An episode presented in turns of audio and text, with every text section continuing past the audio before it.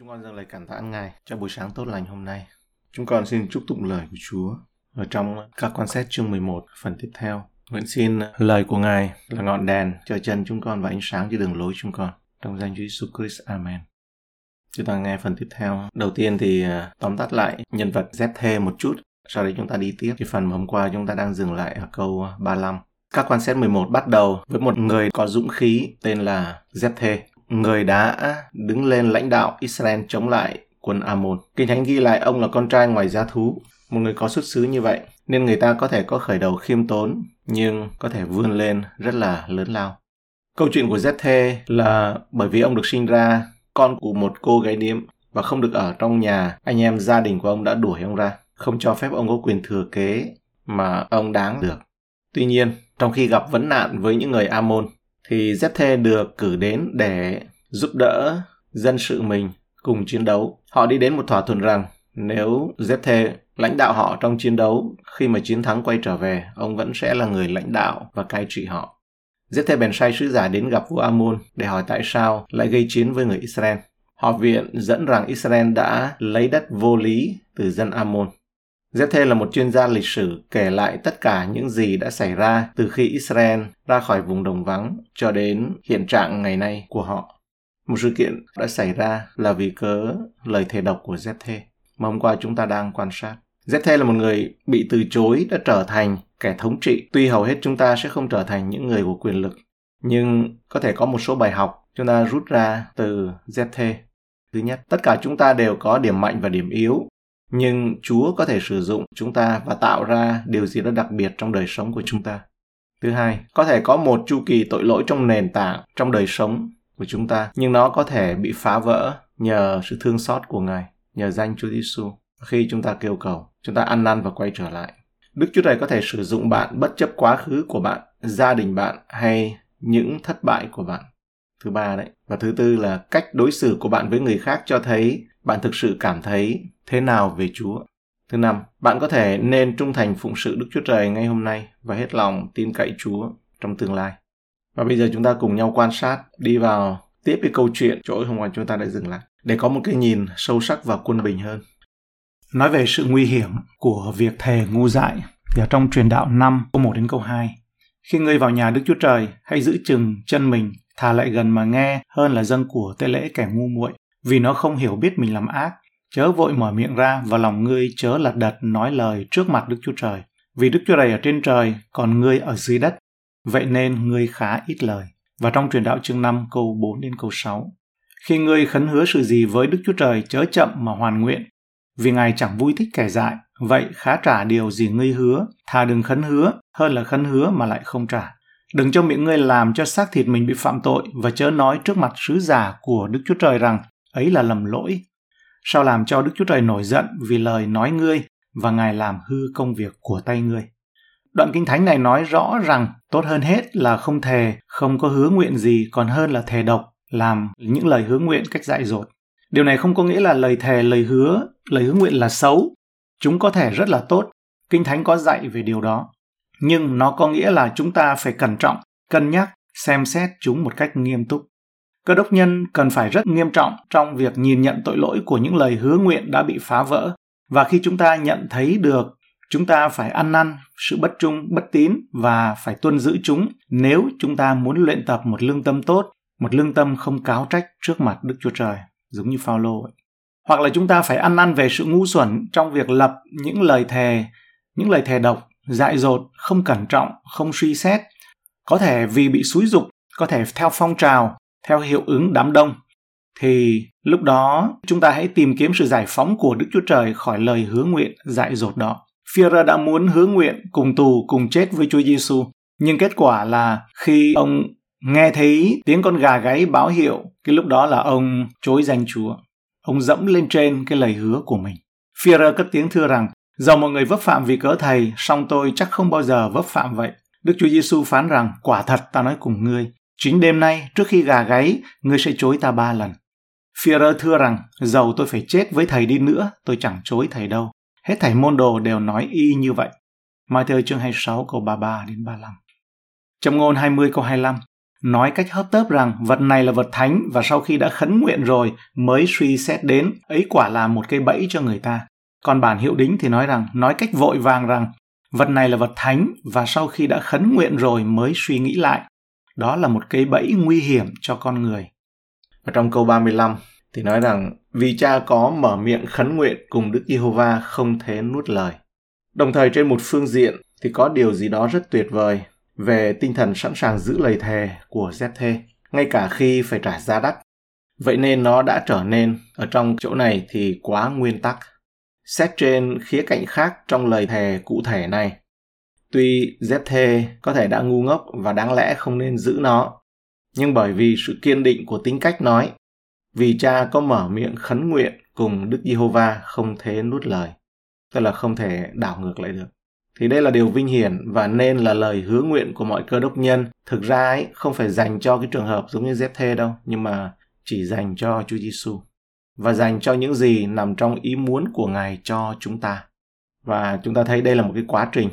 Hôm qua chúng ta có nêu ra cái sự nên thánh, nêu ra sự mà chúng ta bước theo Chúa và ngoài ra chúng ta xin Chúa cho càng ngày càng nên thánh thì càng có trí khôn của Chúa Giêsu. Thư giang thứ nhất chương 5. Câu 20. Nhưng chúng ta biết con Đức Chúa Trời đã đến, Ngài đã ban trí khôn cho chúng ta, đặng chúng ta biết đấng chân thật, và chúng ta ở trong đấng chân thật, là ở trong Đức Chúa Giêsu Christ, con của Ngài. Ấy chính Ngài là Đức Chúa Trời chân thật và là sự sống đời đời. Là những người theo Chúa Giêsu Christ, câu nói của Zeph nhắc nhở chúng ta về những gì chúng ta đã làm và sẽ kiên định ở trong đó. Tôi có mở miệng, khấn nguyện cùng Đức Yêu Va, không thể nuốt lời. Nếu như xét về mặt này, về câu này chúng ta thấy rằng điều nào trong ý muốn của Chúa cho chúng ta. Chúng ta tuyên xưng đức tin của chúng ta trong Chúa Giêsu Christ. Đây là điều mà khi mà đã hứa đi theo Chúa Giêsu và không thể nuốt lời, thì không thể quay ngược trở lại. Khi mà chúng ta tin xưng đức tin ở trong Chúa Giêsu Christ. Khi chúng ta đã tuyên bố mình là người theo Chúa và là môn đệ của Chúa Giêsu Christ. Khi chúng ta đã ca ngợi Đức Chúa Trời bằng những bài hát tôn vinh và lời của chúng ta. Khi chúng ta đã công bố phần của mình cùng với dân sự của Đức Chúa Trời. Là những người theo Chúa Giêsu Christ thì câu nói của Giê-thê có nhắc nhở chúng ta về điều chúng ta không thể nuốt lời. Chúng ta không thể nuốt lời khi bị bắt bớ vì danh Ngài và chối bỏ Ngài. Chúng ta không thể nuốt lời khi bị nhạo báng vì cớ danh Chúa. Chúng ta không thể nuốt lời khi cách an toàn cho mình chỉ còn lại một số ít lựa chọn mà thôi. Chúng ta nuốt lời hay là thối lui ấy, chứng tỏ rằng đức tin của chúng ta luôn là sai lầm, bị sự sai lạc nuốt lời hay thối lui ấy, chứng tỏ rằng đức tin của chúng ta luôn là sai lầm, luôn là sai lạc. Khi mà nghe một tin lành pha loãng thì đức tin của chúng ta cũng sẽ là pha loãng mà thôi. Khi mà nghe một tin lành sạch, nói theo ngôn ngữ ngày nay ăn đồ ăn sạch ấy, nghe một tin lành sạch, một tin lành thuần túy dựa trên lời dạy dỗ các sứ đồ và các đấng tiên tri, Chúa Giêsu là đá gốc nhà thì chúng ta được tháp vào trong gốc nho thật. Nuốt lời hay thối lui sẽ làm ô nhục công việc của Chúa Giêsu trên thập tự giá nuốt lời hay là thối lui sẽ từ bỏ phần thưởng ở trên trời nuốt lời hay thối lui là vô nghĩa, không có nghĩa lý gì. Rút ra từ bài học con gà gáy của Führer, điều tiên quyết đó là bám theo Chúa, tiến tới sự nên thánh trọn vẹn mà thôi. Học sự hứa nguyện từ trái tim không phải bằng đầu óc, lý trí và nó có cảm xúc lẫn lộn. Cho nên ấy, chúng ta thấy đây là bài học của tấm lòng, như trong sách châm ngôn nói, làm sao dạy chúng ta trong chương 4 làm sao có được một tấm lòng khôn ngoan? Xin hãy cẩn thận giữ tấm lòng của con hơn hết vì nguồn sự sống từ nơi đó mà ra. Trong cái cách nhìn này, tấm lòng khôn ngoan hơn đỉnh cao trí tuệ. Vua Salomon được gọi là người khôn ngoan nhất từng có thì đã nói lời cầu xin tuyệt đỉnh ở trong một các vua chương 3 câu 9. Vậy xin ban cho kẻ tôi tới Chúa tấm lòng khôn sáng. Đối với con cái Chúa, điều này được ứng nghiệm khi chúng ta mời Chúa Giêsu Christ, Ngài là đấng khôn ngoan, và thần linh của Ngài, Đức Thánh Linh của Ngài là thần khôn ngoan, bước vào đời sống của chúng ta để cho Ngài làm Chúa và để cho Ngài cắt bỏ và tỉa sửa chúng ta. Con trẻ có những lời hứa vô tình đúng ngày chúng ta bước đi với Chúa, rõ ràng. Cũng có những cảm xúc của con trẻ ngớ ngẩn, bồng bột trong khi làm những sự hứa nguyện. Càng trưởng thành chúng ta càng thận trọng hơn thì đối với sự trưởng thành thuộc linh cũng như vậy. Các môn đệ theo Chúa có những lời bồng bột Họ phải được Chúa dạy dỗ ở với Chúa Giêsu, sống với lời kinh thánh, cầu nguyện, luôn luôn bền đỗ và được đầy dẫy Đức Thánh Linh thật. để sau sự kiện thập tự giá, sau sự kiện ở với Chúa Giêsu 40 ngày, được Ngài dạy dỗ nhiều điều về nước thiên đàng, tức là vài tháng sau thôi. Thì một phi rơ trước đó chối Chúa được Ngài khôi phục bởi ăn năn đã có thể trả lời dõng dạc rằng thà phải vâng lời Đức Chúa Trời còn hơn là vâng lời người ta. Giáp thê thực hiện lời thề với Thiên Chúa, câu 36 đến 40. Nàng thưa rằng, cha ơi, nếu cha có mở miệng khấn nguyện cùng Đức Giê-hô-va, xin hãy làm cho con y như lời ra khỏi miệng cha. Vì bây giờ Đức Giê-hô-va đã báo thù kẻ cừu địch cha rồi, tức là dân amôn Đoạn nàng lại nói cùng cha mình rằng, Xin cha hãy nhậm con lời này để cho con thong thả trong hai tháng. Con sẽ đi ở trên núi đặng cùng chị em bạn con khóc về sự đồng trinh của con. Giáp thề đáp rằng con cứ đi, rồi người để nàng đi hai tháng. Vậy nàng đi cùng chị em bạn mình khóc sự đồng trinh mình tại trên núi. Cuối hai tháng nàng trở về cha mình và người làm cho nàng tùy theo lời khấn nguyện mình đã hứa. Nàng chẳng có biết người nam tại cớ đó trong Israel có thường lệ này. Mỗi năm các con gái Israel đi than khóc con gái của Zephe, người Calaat trong 4 ngày. Trong câu 39, người làm cho nàng tùy theo lời khấn nguyện mình đã hứa. Có nhiều người nghĩ rằng Zephe đã thực sự dâng con gái mình làm của lễ thiêu.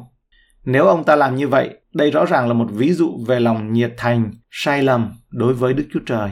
Bởi vì Đức Chúa Trời không bao giờ yêu cầu ông lập một lời thề, dại dột hay là thực hiện điều đó một cách ngu xuẩn như vậy. Sau đó trong lịch sử của họ, Israel bắt đầu phục vụ vị thần ngoại giáo khủng khiếp tên là Moloch. Vị thần này đã hài lòng với việc dâng hiến tế trẻ em theo cách khủng khiếp nhất có thể tưởng tượng được. Phiên bản hiện đại ngày nay ấy, đó chính là nạo thai, tế cái linh này, tế cái vị thần này.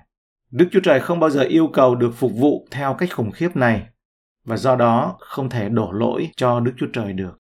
Câu 38 Vậy, nàng đi cùng chị em bạn mình khóc sự đồng trinh mình tại trên núi. Câu 39, nàng chẳng có biết người nam nào. Những lời này cho thấy nhiều khả năng là Zethê đã để biệt riêng con gái mình sang một bên để làm công việc phụng sự trong đền tạng theo nguyên tắc của Lê Vi Ký chương 27 câu 1 đến câu 4. Ở tại đó, những người đã được biệt riêng ra cho Đức Chúa Trời bởi một lời thề nguyện không bắt buộc phải hiến tế như động vật, nhưng được dâng trao cho đền tạm bằng giá trị tiền tệ. Đức Chúa Trời phán cùng môi xe rằng, hãy truyền cho dân Israel rằng khi nào có ai dùng loài người mà khấn nguyện thì ngươi hãy định giá cho. Giá đó thuộc về Đức Giê-hô-va. Nếu ngươi định giá về một người nam từ 20 đến 60 tuổi thì hãy định cho 50 siết lơ bạc tùy theo siết lơ nơi thánh. Nếu là một người nữ, hãy định giá 30 siết lơ bạc. Chúng ta biết rằng có những phụ nữ đã được để biệt riêng ra để làm việc phục vụ trong đền tạng. Họ được gọi là những người phụ nữ nhóm họp tại cửa đền tạng. Xuất Đại Dương Tự Ký chương 38 câu 8. Người dùng các tấm gương của mấy người đàn bà hầu việc nơi cửa hội mạc, chế ra một cái thùng và chân thùng bằng đồng. Một Samuel chương 2 câu 22. Và Heli tuổi đã rất cao, được hay mọi điều hai con trai mình làm cho cả Israel và thế nào họ nằm cùng các người nữ hầu việc tại cửa hội mạc. Rất có nhiều khả năng là người con gái của Zethe này đã trở thành một trong những người phụ nữ phục vụ tại đền tạm con gái của ông và bạn bè của cô đã rất đau buồn bởi vì cô đã được dâng trao làm lễ cho việc phụng sự tại đền tạm trước khi cô kết hôn, đồng trinh suốt đời. Có lẽ hầu hết những người phụ nữ tụ tập trước cửa đền tạm đều là những người quá phụ lớn tuổi tức là người bình luận David Kusick ông bình luận như vậy bằng cách gửi người con gái duy nhất và chưa kết hôn của mình đến hầu việc đền tạm trong suốt phần đời còn lại của mình.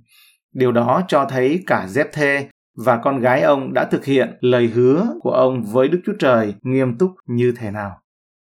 Ở trong một Corinto 7 từ câu 36 cho đến 38 thì nói rằng nếu có ai tưởng chẳng nên cho con gái đồng trinh mình lỡ thì thì phải gả đi thì người đó có thể tùy ý mình mà làm, không phạm tội gì trong cơn đó người con gái nên lấy chồng.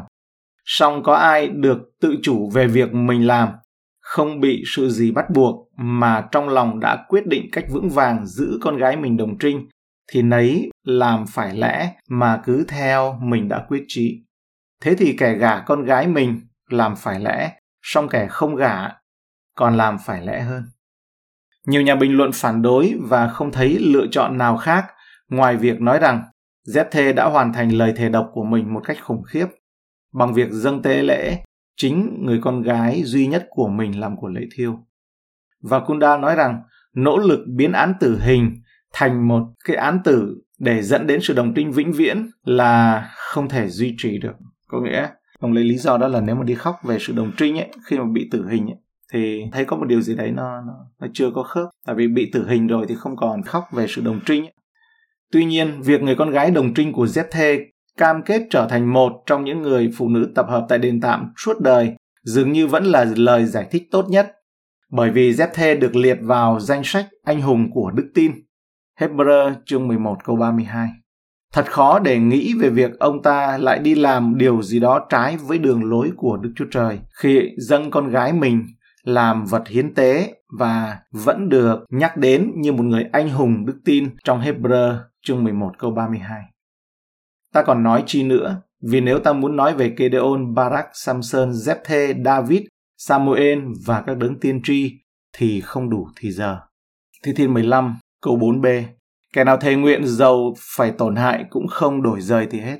Cho ta sẽ học câu này như thế nào? Tổn hại ở đây, Chúa Giêsu Christ Ngài có thề nguyện và hứa nguyện lên thập tự giá không? Có tổn hại không? Như vậy đây chúng ta lưu ý đó là thề nguyện ở trong ý muốn của Chúa. Trong cái điều Chúa muốn, con đường thập tự giá có tổn hại không? Chúa Giêsu có dạy chúng ta là móc mắt và chặt tay những cái gì ngăn trở đến con đường với thiên đàng không? Con đường lên thiên quốc không? Tổn hại không? Đó là con đường của sự thiệt hại. Chứ không phải là ở đây ở đây không có ý nói là giàu thề nguyện một cách ngu dại thì vẫn cứ giữ. Nếu mà như vậy, Chúa sẽ cứ để cho Führer nói mà chắc là chúng ta sẽ im lặng khi thấy Führer bảo là ngày tù con tù, ngày chết con chết đấy. Nhưng mà Chúa ngăn luôn, Chúa cảnh cáo luôn. Gà chưa gáy, người sẽ chối ta ba lần. Và đây, như vậy thì lời hứa nguyện và lời thề nguyện giống như là một cái luật trong thuộc linh, chứ không phải là cứ muốn là được. Ý muốn của Đức Chúa Trời đó là luật tâm linh. Và chúng ta nhớ Roma chương 8 nói rằng ấy, cho nên hiện nay không còn có sự đoán phạt nào cho những kẻ ở trong Đức Chúa Giêsu Christ vì luật pháp của Thánh Linh sự sống đã nhờ Đức Chúa Giêsu Christ buông tha tôi khỏi luật pháp của sự tội và sự chết. Con đường đi lên thiên quốc đó là luật pháp của Thánh Linh sự sống. Và kể cả những lời hứa nguyện cũng cần phải phù hợp với ý muốn của Đức Chúa Trời. Chúng ta thấy Chúa Giêsu dạy cả những cái lời hứa nguyện, thề nguyện mà không đúng, bướng bỉnh và ngu ngốc. Giống trong trường hợp của Zepthê đây. Chúng ta cùng quan sát trên khía cạnh bướng bỉnh và ngu ngốc của Zepthê trong cái lời thề nguyện này. Ở trong sự liều lĩnh và bộc lộ cảm xúc thì Zepthê đã đưa ra một lời thề vô lý. Nếu Đức Chúa Trời ban cho ông chiến thắng trước quân Amon thì ông sẽ dâng những gì từ cửa nhà của mình cho Đức Chúa Trời làm của lễ thiêu. Các quan xét chương 11 câu 30 31. Khi về đến nhà đứa con gái duy nhất của ông bước ra khỏi nhà và vui vẻ gặp ông. Ông ta phải làm gì bây giờ? Có phải hy sinh con gái của mình không? Luật pháp môi xe chỉ ra cách giải quyết trong tình huống này. Lê Vi Ký chương 5 câu 4 đến câu 6. Khi ai nói sơ ý, thề thốt hay làm ác, hay là làm thiện mặc dầu cách nào, trước không ngờ đến, sau lại tự biết, thì ai đó sẽ mắc tội trong điều này hay điều kia. Vậy, khi nào ai mắc tội về một trong các điều này thì phải xưng mình phạm tội chi, rồi vì tội mình đã phạm dẫn đến Đức Giê-hô-va, một con cái trong bầy súc vật nhỏ hoặc chiên cái hay là dê cái đang làm của lễ chuộc tội, thì thầy tế lễ sẽ làm lễ chuộc tội cho người. Nếu giê thừa nhận tội lỗi của mình, con gái ông có thể được cứu, nhưng ông chưa sẵn sàng cho điều đó. Đường đường một đấng nam nhi lại là một người đàn ông của quyền lực là phải giữ lời chớ. Saul là vị vua đầu tiên của Israel, miệng ông cũng nói những lời hấp tấp. Khi quân của ông kiệt sức, quân lính của quân đội của ông kiệt sức sau những trận giao tranh khốc liệt, ở trong một gia nguyên chương 14 câu 24 thì nói rằng cũng trong ngày đó dân Israel bị mệt đuối và lại Saul có thể cùng dân sự rằng đáng rủa xả người nào sẽ ăn vật thực gì trước khi chiều tối tức trước khi ta báo thù những kẻ cừu địch ta vì vậy cả dân sự đều cữ không ăn vật thực gì hết.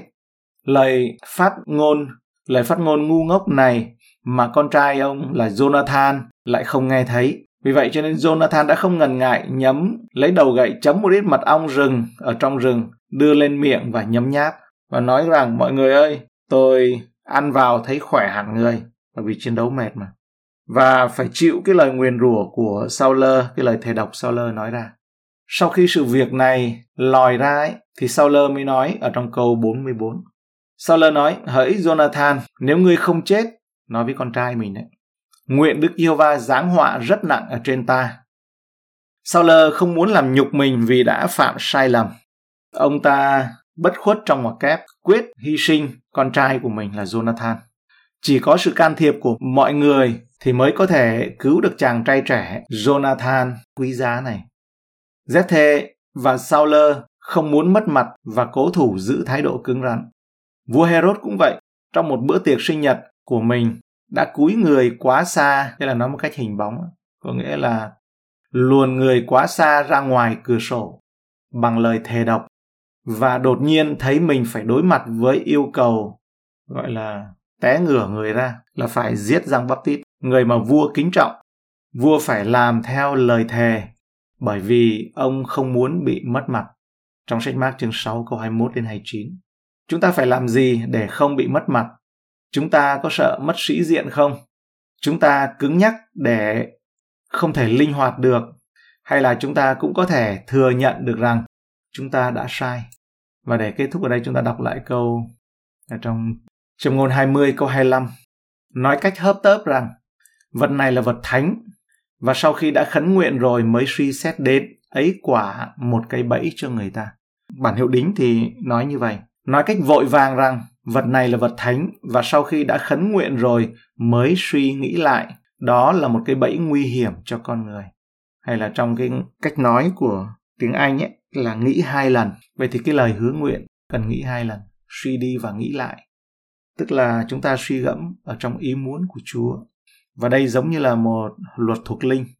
Nếu đúng ở trong sự hứa nguyện là một luật thuộc linh. Luật của thiên đàng hoặc là luật của hỏa ngục.